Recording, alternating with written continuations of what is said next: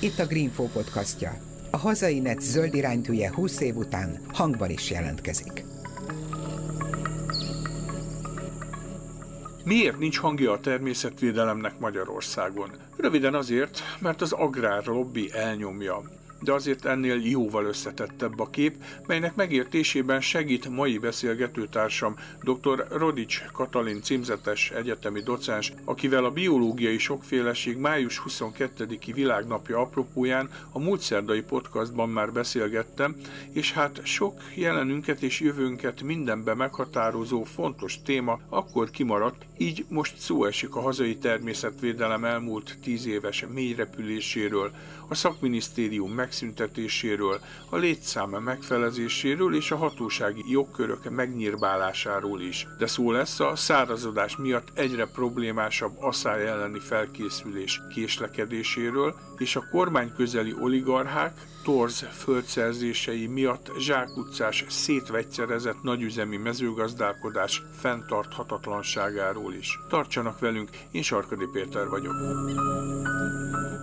Dr. Rodics Katalin jelenleg a Greenpeace Magyarország természetvédelmi szakértője, agrártéma felelőse, aki évtizedek óta ismert személyisége a hazai természetvédelemnek, az államigazgatásban dolgozó döntéshozóként pedig nagy szerepe volt például Magyarország GMO mentességének biztosításában, a génbankok megmentésében, az illegális növény- és állatkereskedelem elleni úgynevezett Washingtoni Egyezmény hazai intézmény rendszerének kialakításában, egészen 2010-ig, amikor az Orbán kormány megszüntette az önálló szakminisztériumot, és a sok területen ellenérdekelt agrártárcában sűjesztette el. Szóval a mai történet 2010-ben indul. Engem hirtelen áthelyeztek egy háttérintézményhez, pont a magyar EU elnökség alatt, amikor én elnököltem az EU biodiverzitás tanácsi munkacsoportot, még áprilisban. Ennek ugye megvolt a története,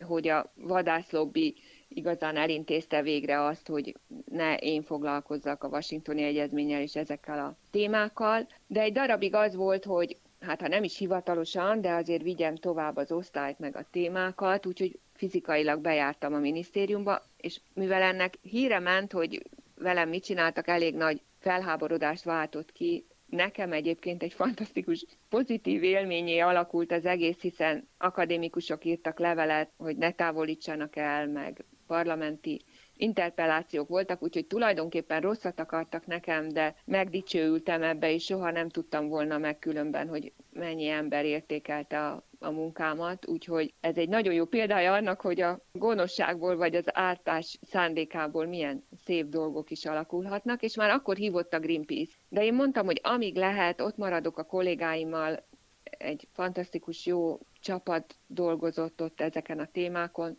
és aztán egyszer egy augusztus napon nem engedtek be a, a minisztérium kapuján. A mai napig nem tudom, hogy mi történt előtte, ami miatt akkor hirtelen azt mondták a portán, hogy kedves Katalina miniszter úr utasítására nem léphet be. Ön persona non grata? Igen, de úgy, hogy minden holmim is ben volt, úgyhogy egyik napról a másikra, és az volt a nagyon érdekes sorszerűség, hogy egyébként egy héttel azelőtt szólt a Greenpeace, hogy jövő péntekig gondoljam még egyszer át, mert be kell tölteniük azt a státuszt, amit nekem ajánlottak, hogy nem megyek-e mégis. És akkor én el is döntöttem csütörtök este, hogy nem én maradok a kollégákkal és ezzel a témával, még hogyha megalázó is egy kicsit, meg nehézkes, de hát itt a helyem. És utána volt az a pénteki nap, amikor nem léphettem be a minisztériumba, úgyhogy akkor meg így hirtelen rádöbbentem, hogy édes Istenem Katalin, neked szó szerint be kell zárni az ajtót előtted, hogy végre felfogd, hogy a sorsod már nem ebbe az irányba szeretne lögdösni, hanem egy kicsit más területre átvinni. Úgyhogy akkor átmentem a Greenpeace-hez, és ez egy csodálatos új szakaszát indított el az életemnek. Felszabadulás? Már hogy főnökök Abszolút. nélkül, kötetlenebbül, tehát nem egy ilyen bürokratikus légkör.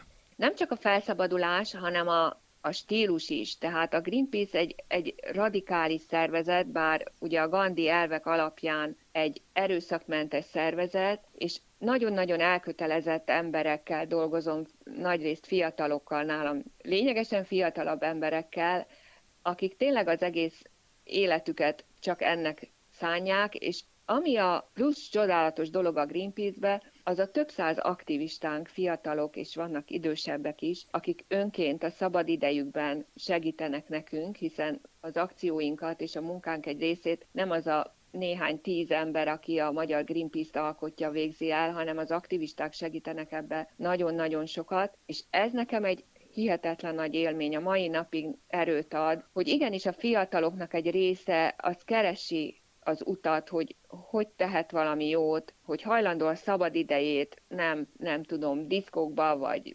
sörözőkbe, vagy egyéb helyeken tölteni, hanem eljönnek hozzánk, segítenek, tanulnak, vidékről fölbumliznak ide egy-egy rendezvényünkre, hogy együtt lehessünk. Tehát ez egy teljesen új világ, és nagyon-nagyon szép dolgokat tudunk itt megvalósítani együtt. Először a tengerekkel foglalkoztam, akkor volt az Európai Uniónak a halászati politika reformja, ahol sikerült elérnünk azt, hogy a legnagyobb károsító tengeri halászflották ne kapjanak olyan óriási támogatást, mint egész addig kaptak. És aztán utána átkerültem arra a területre, amiben nagyon-nagyon hittem, és ez pedig az ökológiai gazdálkodás, mert meggyőződésem volt, hogy a természetvédelem nem lehet hatékony, ha csak a védett területeken és a védett fajokkal próbálunk megvédeni természeti értékeket, ha nem nyúlunk hozzá ehhez az agyonvegyszerezett és a szárazföldi területek egy jó részét pusztító ipari mezőgazdasághoz, akkor nem tudjuk az élővilágot megmenteni. Úgyhogy a téma az utánam jött, ide a Greenpeace-hez, és azóta is ezzel foglalkozom. És mennyire tartod itt az elmúlt tíz évben a kapcsolatot a hivatásos természetvédőkkel? Hát gondolom annak idején azért elég jó munkakapcsolatot sikerült kialakítani a nemzeti parkosokkal például, és ezért, hogyha megnézzük az elmúlt tíz évben a természetvédelem területén történteket, hát semmi okunk nincs az optimizmusra, már ami a hivatalos állami politikát illeti. Hát sajnos a hazai természetvédelmet azt nagyon tönkretette az elmúlt tíz év. Természetesen azért a kapcsolatok egy része megmaradt, bár a munkatársak egy jó részét, akikkel annak idején együtt dolgoztunk, azokat részben elbocsájtották, részben maguktól elmentek. Ugye tudjuk azt, hogy valaha a Környezetvédelmi Minisztériumban 450 körül volt a létszám, és ezek az emberek mind a környezet és természetvédelmért dolgoztak, a jogászoktól kezdve a közgazdászokon keresztül a biológusok, ökológusok, egyéb szakemberek, és ebből aztán lett két államtitkárság, igazán még önálló szakállamtitkársága se volt a természetvédelemnek, és a leépítéseknél hát teljesen egyértelműen látszott, ami eleve kódolva volt a folyamatban, hogy az agrártárca nem az agrárium, nem az erdészet, nem a vadászat szakembereit fogja elbocsájtani, hanem az oda betuszkolt természetvédőkből és környezetvédőkből hajtja végre azokat a kötelező leépítéseket, amiket a kormány elrendelt. Úgyhogy itt lépésről lépésre a jogászainkat eltüntették, a gazdasági szakembereinket eltüntették, és utána aztán természetesen hozzányúltak a szakmai gárdához is, hozzányúltak az anyagi forrásainkhoz is, tehát amikor például megvonások voltak 2016-ban, hogy melyik ágazat mennyi pénzt kap, akkor az agrártárcánál az átlag költségmegvonás az 10% volt, de a környezet, illetve hát a természetvédelemből 30%-ot vettek el. Amikor most 2018-ban a leépítések voltak, akkor szintén az agrártárcánál körülbelül 10% embert bocsájtottak el, ehhez képest végül a természetvédelemből 45%-ot elbocsájtottak, és utána még sokan el is mentek, úgyhogy tulajdonképpen megfeleződött a természetvédelemnek a minisztériumban dolgozó létszáma, ami azt jelenti, hogy nem tudják megfelelő súlyjal a természetvédelem érdekeit képviselni a minisztériumban, mint ahogy egyébként se tudták a legjobb szándékaik szerint, hiszen azért volt fontos az önálló környezet és természetvédelemmel foglalkozó minisztérium, hogy miniszteri szinten, tehát a kormányban ott legyen az az ember, aki ezeket az értékeket akarja képviselni, és a gazdasági érdekekkel szemben eléri azt, hogy ne a természet pusztításában haladjanak előre itt a különböző ágazati fejlesztések során. Úgyhogy mind a központi irányítása a természetvédelemnek nagyon súlyosan sérült, a hatósági részt szintén tönkretették. Hát a jogköröket nagyon keményen megnyírbálták. Igen, de azon kívül megszűntek a felügyelőségek, a környezet és természetvédelmi felügyelőségek, bekerült minden a kormányhivatalokhoz, a kormányhivatalok élén politikus áll, és egyetlen egy vélemény jöhet ki. Innen is egyébként a szakemberek jó részét elküldték, akik a természetvédelemhez értettek, és gyakorlatilag nincs hangja a természetvédelemnek. Az agrártárcában is nem látjuk azt, hogy az agrártárca mondjuk egy-egy döntésnél ami például most lesz a közös agrárpolitikai EU-s reform felülvizsgálata, hogy egyáltalán a természetvédelmi szempontokat figyelembe venné a miniszter, amikor szavaz arról, hogy milyen irányba menjen az agrárium. Még mindig a nagyüzemi mezőgazdaság szempontjai győzedelmeskednek, tehát az érdekérvényesítő képességét nagyon tönkretették a természetvédelemnek, de még a nemzeti parkjainkat is, hiszen itt is 2010 után a 10 igazgatóból hetet elbocsájtottak, nem olyanok jöttek helyettük, akik értenek a szakmához, és még azokat is azóta, nem tudom, nagyon sok nemzeti partnál már harmadik, negyedik igazgató van, úgyhogy a szakmai lehetőségeink nagyon leszűkültek, és a nemzeti parkoktól is nagyon komoly forráselvonás történt. Például nem engedik azt, hogy az agrár környezetvédelmi programokra, ahonnan 4-5-6 milliárd forint érkezett a nemzeti parkokhoz, amiből a vagyonkezelést és a természetvédelmi feladatokat el tudták látni, nem engedték, hogy pályázzanak, tehát ettől elestek. Akkor ígérte a tárca, hogy ezt majd központi költségvetési forrásokból pótolja, nem pótolta. Ugyanígy nem engedte meg a tárca azt, hogy az Európai Uniótól a génmegőrzésre pályázhatnak, illetve jönnek támogatások, és ebben benne van az őshonos haszonállatainknak a megőrzése is, szürkemarha, racka, mangalica, egyéb, amiből szintén a nemzeti parkoknak egy komolyabb bevétele volt, hiszen ezeket az állatokat tartják, ezzel legeltetnek. Azt szoktuk mondani, hogy a természetvédelem munkatársai azok a szürke marhák, akik a legelőket egészségben és fajgazdaságban fenntartják. Ezektől a pályázati forrásoktól is eltiltotta, tulajdonképpen elszakította a mezőgazdasági tárca, a nemzeti parkokat, úgyhogy nagyon súlyos anyagi gondokkal küzdenek, és nagyon nehezen tudják ellátni azokat a védelmi funkciókat, ami az alapvető feladatuk lenne. Viszont nagyon sok terület fölött diszponálnak ezek a nemzeti parkok, amikre hát sokan szemet vetettek, hiszen a természetközeli gazdálkodás meg a támogatások miatt ez egy jó biznisz. Igen, és az is elindult az a folyamat, hogy amíg még a előző kormányok alatt komoly állami pénzeket fektettek abba, hogy a védett területeket visszavásároltuk a magánszemélyektől, amiatt, hogy itt a természet érdekei érvényesüljenek, és ne a gazdasági érdekek, akkor megvettük, és természetvédelmi kezelés alá kerültek ezek a területek, és utána elindult egy folyamat, hogy ezeket adják újra bérbe magánszemélyeknek, gazdálkodóknak. Itt a bérleti szerződésekben már abszolút nem érvényesültek olyan súlyjal a természetvédelem szempontjai, mint kellett volna. Leszállították nagyon jelentősen a bérleti díjakat, hogy kikapták bérbe ezeket a területeket, azt, abban most ne is menjünk bele. Hát erről hasonló. írt például Ángyán József professzor 11 részben, amikor megyéről megyére megnézte, hogy mi történt a földprivatizáció kapcsán, és kitért külön a védett területekre is. Így van, azoknak egy jó része nem védett, de állami terület volt, amiket eladtak, de voltak védett területek is.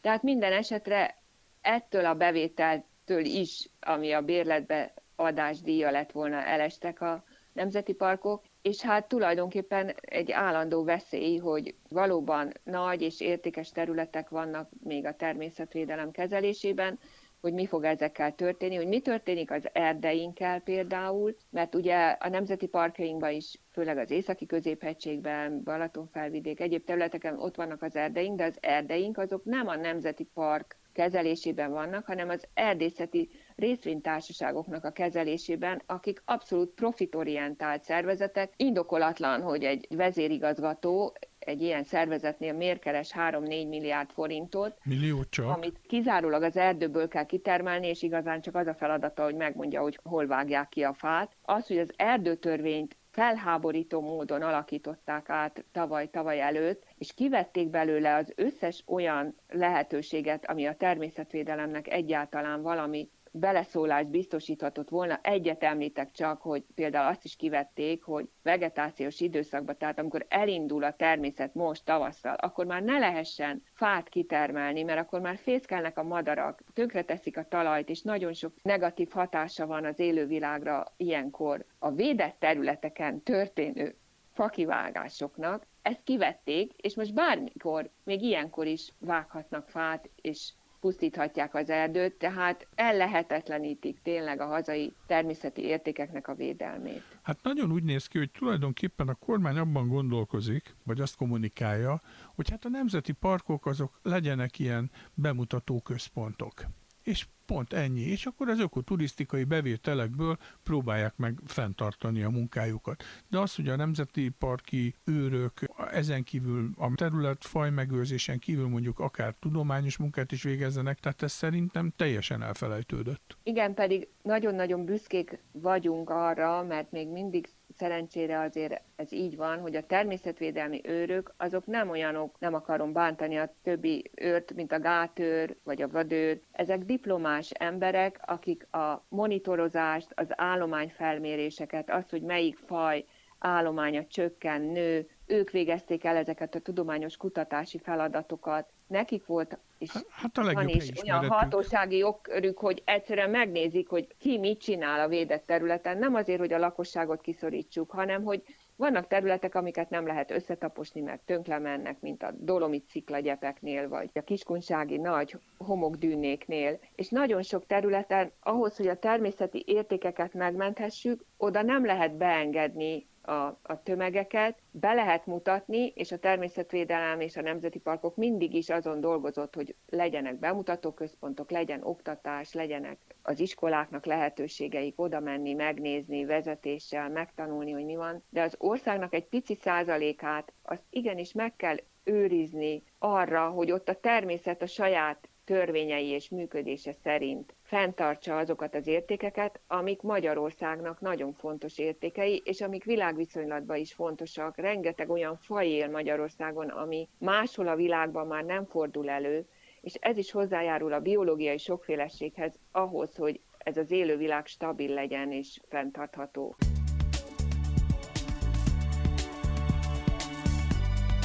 Ez itt a Hazainet zöld iránytűje, a Greenfo podcastja.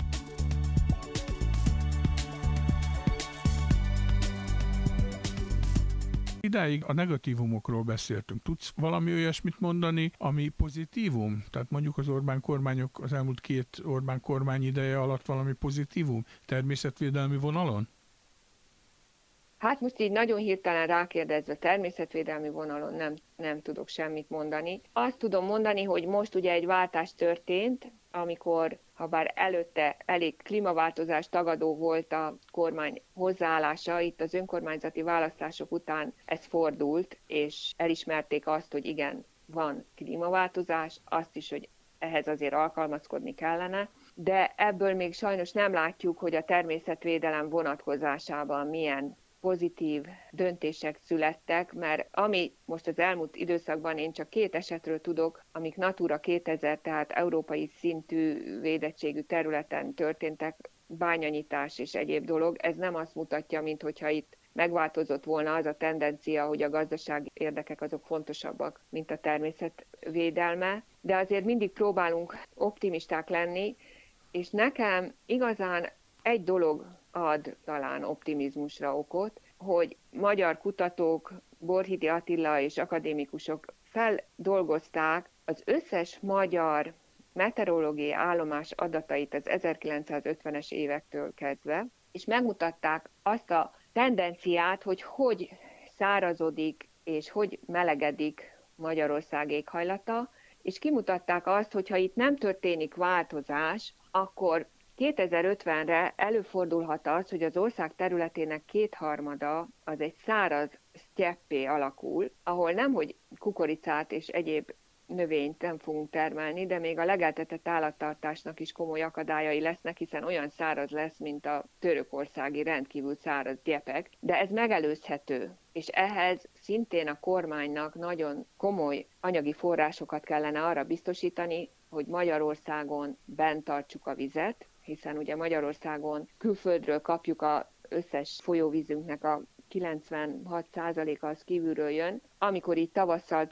esetlegesen, bár idén nem annyira több a víz, akkor belvizek vannak, és, és azon gondolkodunk, hogy hogy lehet elvezetni, és kiengedjük. Többet engedünk ki, több vizet az országból, mint ami bejön. Na most én abban reménykedem, hogy legalább a saját gazdasági hasznuk és érdekük is azt fogja diktálni, hogy itt igenis történjenek változások, hogy tartsuk benne a vizet, hogy úgy alakítsuk át a mezőgazdaságot, éppen azzal, hogy ökológiai módszerekkel dolgozunk, ami megőrzi Magyarország termőtalainak a termőképességét, hogy egyáltalán a magyar mezőgazdaság hatékonyan, jól tudjon termelni. Tehát mindezek a természeti értékekkel összekapcsolva tudnak jól működni, ha nem lesznek beporzók, mert mindent agyon vegyszerezünk, akkor nem lesz termés, ha kiszáradnak a talajok, akkor a nagy oligarcháknak sem lesz megfelelő profitja az adott földterületekből, tehát talán egy kicsit nem olyan nagyon messze, de legalább 10-20 évre előre gondolkodva belátják azt, hogy mindannyiunknak az az érdeke nekik is,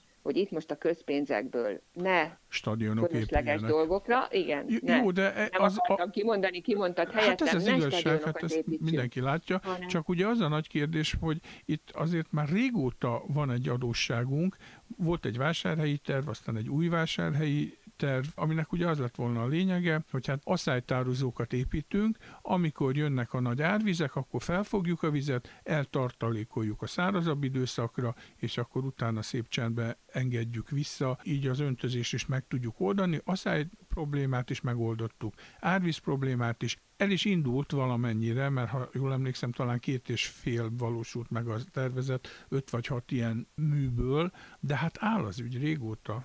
Igen, mert ehhez is pénz kéne, és ugye ezt tudni kell, aki esetleg nem ismeri részleteiben ezt a tervet, hogy ezek nem beton medencék vagy gátak, hanem egyszerűen bizonyos területekre, amit korábban felmértek, kiengedik ilyenkor a vizet, ami az ottani élővilágnak is óriási lehetőséget ad, és valóban utána az öntözést is biztosítja, mert rendkívül veszélyes az a gyakorlat, hogy ugye a mezőgazdaság, ahogy száradodunk, egyre nagyobb a mezőgazdaságnak a vízigénye, de ezt nem lehet kutakból fedezni. Sokan morgolódnak, hogy milyen bonyolult kútfúrási engedélyeket kapni, de ez azért van, mert ezekkel a mély kutakkal a talajban mélyen lévő vízkészletekből hoznak fel vizet, ami Magyarországnak az ivóvíz bázisa lehetne, és majd a száraz időszakban ez az, amire támaszkodhatnánk, ezek azok a óriási tartalékot jelentő vízkészleteink, amihez nem szabadna nyúlnunk, hanem a felszíni vizekből kellene megoldanunk az öntözést, és meg is lehetne oltani. Pláne akkor, ha olyan típusú mezőgazdaságot használunk, aminek kevesebb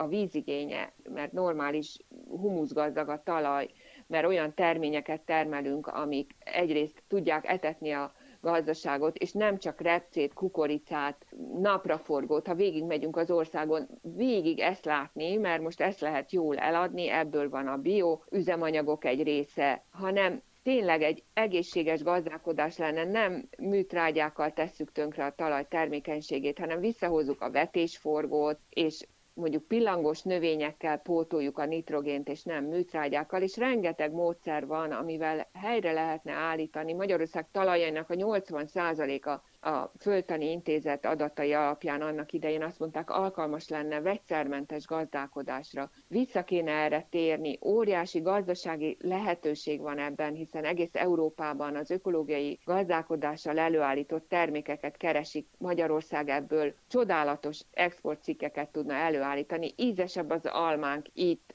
a napsütötte Szatmárban, Nyírségben, mint akár a lengyeleknek északabbra. Mégis a lengyel alma nagyon olcsó, és azt lehet itt kapni, mert elrontottuk ezt az egész dolgot, és még a saját terményeinket se itthon fogyasztjuk el. Tehát... Meg hát mondjuk az egész Európai Uniós agrártámogatási rendszer is eléggé fals. Fals, igen. És most lesz a felülvizsgálata, és nem mindegy, hogy például a magyar kormány, az Agrárminisztérium merre fog szavazni ebben, hogy még mindig a nagyüzemit fogja el támogatni, hogy azok kapjanak nagyságrendekkel nagyobb pénzeket, vagy pedig rádöbbenünk arra, hogy nekünk is az az érdekünk, hogy az ökológiai módszerek, a szabadon tartott állatok kapjanak ez a típusú állattartás, és ne a nagyüzemi csilingelő istálók és sertéstelepek. Úgyhogy nagyon-nagyon fontos lenne tényleg a döntéshozókat meggyőzni arról, hogy nem csak a egész magyar társadalomnak és az élővilágnak az az érdeke, hogy itt új utakon intuljunk el itt a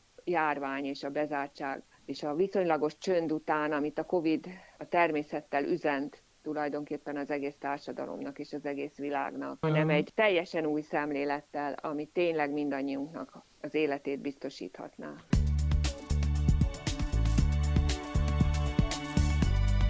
Ez itt a Hazainet zöld iránytűje, a Greenfo podcastja.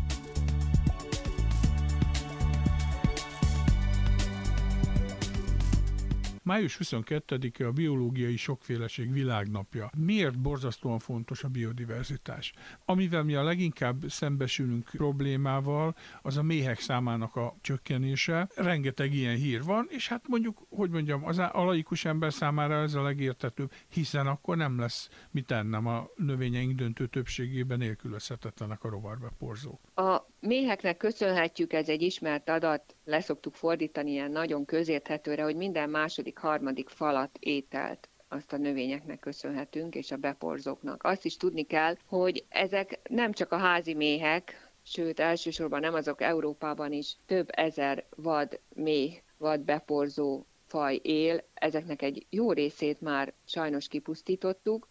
Éppen a rovarölőszerekkel, a teljesen fölöslegesen végzett és nem megfelelően végzett szúnyogírtással és nagyon sok vegyszer használattal. De itt azért a kérdés ennél sokkal súlyosabb, például megjelentek nagyon komoly felmérések az elmúlt években arról, hogy még a védett területeken is Németországban 60%-kal csökkent a repülő rovarok száma, ami az összes rovar táplálékon élő fajt, ezek közül vannak rákcsálók vannak, madarak, nagyon sok faj, tehát a táplálék láncnak egy alacsonyabb szintjén lévő rovaroknak a megléte vagy nem léte, az a teljes élővilágot jelentősen befolyásolja. De hogy egy kicsit nagyobb léptékben nézzük, tavaly májusban jelent meg a biológiai sokféleség és az úgynevezett ökoszisztéma szolgáltatások, tehát a természet adta szolgáltatások felméréséről egy hatalmas globális jelentés, több száz tudós végezte ezeket a vizsgálatokat, soha nem készült még ekkora felmérés, ami megállapította azt, hogy az ismert körülbelül 5 és 6 millió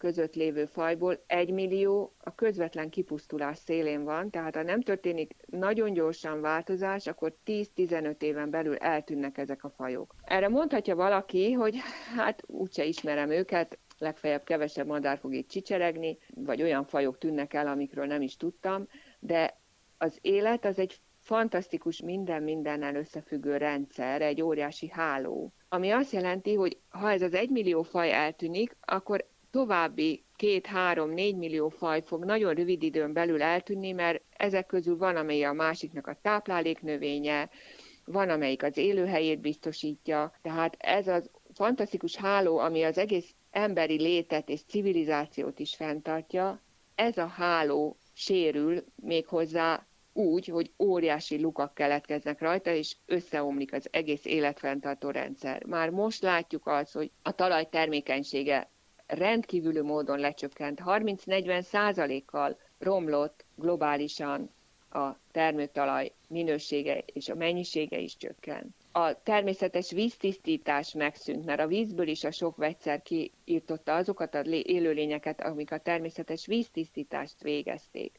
Látjuk, hogy a légkör éppen a globális felmelegedéssel milyen iszonyatosan változik, hogy ennek is milyen súlyos hatásai vannak, és ebben például a nagyüzemi állattartás az egyik nagyon-nagyon komoly károkozó, hiszen a nagyüzemi állattartás annyi üvegházhatású gáz bocsát ki, mint a teljes közlekedési szektor. Tehát persze harcolunk, hogy kevesebb autó, kevesebb repülő, ne kamionon szállítsuk, de ha ezt mind összeadjuk, annak annyi az üvegházhatású gáz kibocsátása globálisan, mint a nagyüzemi állattartási szektoré. Tehát egyszerűen, ha ezt visszaszorítanánk, és legeltetett, szabadon tartott állatokból elégítenénk ki a sokkal kisebb húsigényünket és állati fehérje igényünket, már akkor óriásit léphetnénk előre. Ugye a környezetvédők erőszeretettel hangsúlyozzák, hogy hát jó, ha egyik napról a másikra nem is lehet az embereket leszoktatni a húsevésről, nem könnyű feladat, de legalább egy picit mérsékeljük, és akkor vezessük be ezt a ugye húsmentes hétfő például első lépésként, tehát hogy elkezdjük szép lassan leszoktatgatni, vagy csökkenteni a húsfogyasztását az embereknek. Te vege vagy egyébként? Én Időnként eszem szabadon tartott állatból tartó húst, hosszú évekig vega voltam, de aztán az jutott eszembe, hogy akkor az, ha senki nem eszik szürke marhát, meg mangalicát, meg egyebet, akkor azok se fogják tudni eladni, úgyhogy így időnként, de ez ilyen havi egy-két hús, vagy szalonna fogyasztás, és abban sem vagyok benne nagyon biztos, hogy ez pozitív, úgyhogy, úgyhogy azokkal is nagyon tudok lelkileg azonosulni, akik egyáltalán nem fogyasztanak húst, mert azért ezeknek az állatoknak a levágása, megölése, az sem feltétlenül egy pozitív folyamat. Vannak tyúkjaim, meg kakasom is, ezeket nem vágom, ezeket a róka és a nyest tartja itthon megfelelő szintű állományban, én csak a tojást szoktam fogyasztani, de tényleg nagyon fontos lenne, hogy kevesebb húst tegyünk, és ez nem csak környezetvédelmi szempont, hanem a WHO-nak szintén nagyon sok tanulmánya van arról, hogy itt Európában 75%-kal több húst, tejterméket, állati fehérjét fogyasztunk, mint ami a saját egészségünk szempontjából jó lenne. Úgyhogy aki nem is foglalkozik a természet környezetvédelem gondjaival, az legalább foglalkozon a saját egészségével, hiszen a kettes típusú cukorbetegségnek, és ez nagyon nagy mértékben megnövekedett, és Magyarországon is nagyon súlyos Hát ez egy millió embert érint körülbelül most Magyarországon. Nagyon sok embert. Ennek az egyik fő okozója a túlzott állati fehérjefogyasztás, a szív- és érrendszeri betegségeknél is ez egy nagyon fontos faktor, ami rontja az állapotot, és az elhízásban is nagyon komoly szerepet játszik a túlzott állati fehérjefogyasztás, és ebben igazán benne van a tej és a sajt is. Úgyhogy tényleg több zöldséget és gyümölcsöt kellene fogyasztanunk, ezeket ökológiai gazdálkodásból származó, tehát vegyszermenteseket, és valóban teljesen igazad van, amikor azt mondtad, hogy ezt nem lehet egyszerre követelni mindenkitől, és nem is várjuk el, de apró lépésekkel lehet haladni. Először a húst egy kicsit visszafogni, aztán eldönteni azt, hogy mégiscsak elmegyek a piacra esetleg szombaton is, megtervezem a következő heti vásárlásomat. Ezzel még nagyon sokat spórolunk is, hogy tényleg csak annyit és olyat vegyünk, amit megeszünk és nem dobunk ki, és akkor mindjárt az ökológiai termékek se lesznek olyan drágábbak. Én ezt komolyan mondom a saját példámon, hogy én szombatonként kijárok az ökopiacra, mivel az valóban drágább, bár a szezonális zöldségek azok hát többször megfigyeltem, nem drágábbak, mint mondjuk itt Budakeszin a kistermelői piacon, de ott nagyon meggondolom, hogy miből mennyit veszek, és azt tényleg következő héten megfőzöm, és így nincs kidobott élelmiszer. Jó, van kutyám meg csirkém, úgyhogy ez egy kicsit besegít abban, hogy valami Mint a nagy magyar átlag, ugye állítólag az a 35% környéke a megvásárolt élelmiszereknek, ami kukába landol. Igen. Durva. Úgyhogy ha ezt mind beszámítja valaki, és úgy tervezi meg a heti menüjét, hogy nem este munkából hazarohanva beszalad a legközelebbi boltba, és vesz valamit, félig készételt, vagy konzervet, vagy egyebet, amit gyorsan összecsap vacsorára, hanem ezt megtervezi egy kicsit előre gondolva, akkor nagyon sokat lehet spórolni, és a saját egészségünket meg nagyon nagy mértékben védeni, és egyébként ha az árba, esetleg az ökológiai árba, amit pluszt fizet, arra gondol, hogy ezzel megmenti az élővilágot, és később nem gyógyszerre fogja költeni ezeket az összegeket, akkor rövid is, hosszú távon is ez nagyon-nagyon megéri. A három gyereked és az öt unokád zöld életmódját mennyire sikerült kialakítani? Mennyire hallgattak rád? Vagy mennyire voltál agresszív ilyen tekintetben? Hát állítólag én egy elég elég határozott anyuka vagyok, úgyhogy a gyerekeim azért sok mindenben megpróbálták, és ez nagyon helyes a saját útjaikat járni, úgyhogy egyikük se lett természetvédő, mert lehet, hogy itt egy természetvédő anyuka mellett kicsit elegük lett örökké a zöld ügyekről való beszélgetésből, de mindegyik gyerekem elkezdett otthon a kiskertjébe termelgetni különböző dolgokat, természetesen ott aztán pláne ökológiai módszerekkel, tartanak állatokat, a két gyerekem, aki ezt meg tudja oldani, és egyébként környezettudatosak, úgyhogy az alapelvek azok abszolút átmentek, és nekem a nagyon nagy boldogságom az, hogy az unokáim közül, a nagy két fiú unokám közül kettő is átfordult, az egyik a természetvédelem felé. Éppen ma érettségizik egyébként biológiával, úgyhogy nagyon drukkolok érte, mert természetvédő szeretne lenni. A másik unokám, aki a közgázra jár, az most átment a vidékfejlesztési vonalra, mert őt is ez érdekli. Úgyhogy hála Istennek, ha nem is a közvetlenül utánom jövő gyerekeim, de az unokáim közül ketten is már vannak, akik azért ezt a gondolatvilágot és célt az életben képviselni fogják. Na ugye az a bizonyos almafa és termése?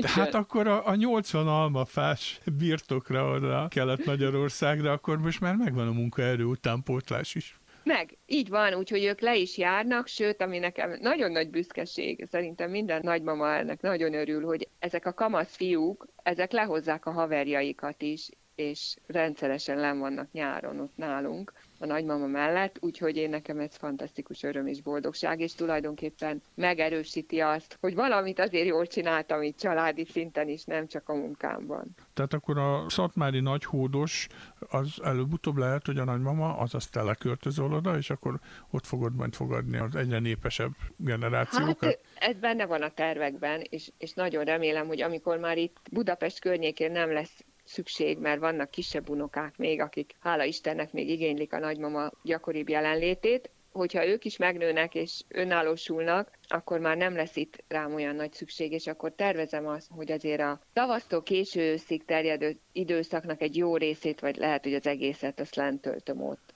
A tehénkéimmel, a méheimmel, a fáimmal, és egy kicsit más típusú életet megengedek magamnak, ezután nagyon aktív és kifelé forduló élet után egy kicsit csendesebbet a nyugdíjkorom második felére. Hát akkor ezt kívánok sok egészséget. Kedves hallgatóink, önök dr. Rodics Katalin természetvédőt, Greenpeace aktivistát, munkatársat hallották, és a szerkesztő Csarkadi Pétert. Önök a Greenfo podcastját hallották. Ha kíváncsiak a következő részekre, iratkozzanak fel ránk.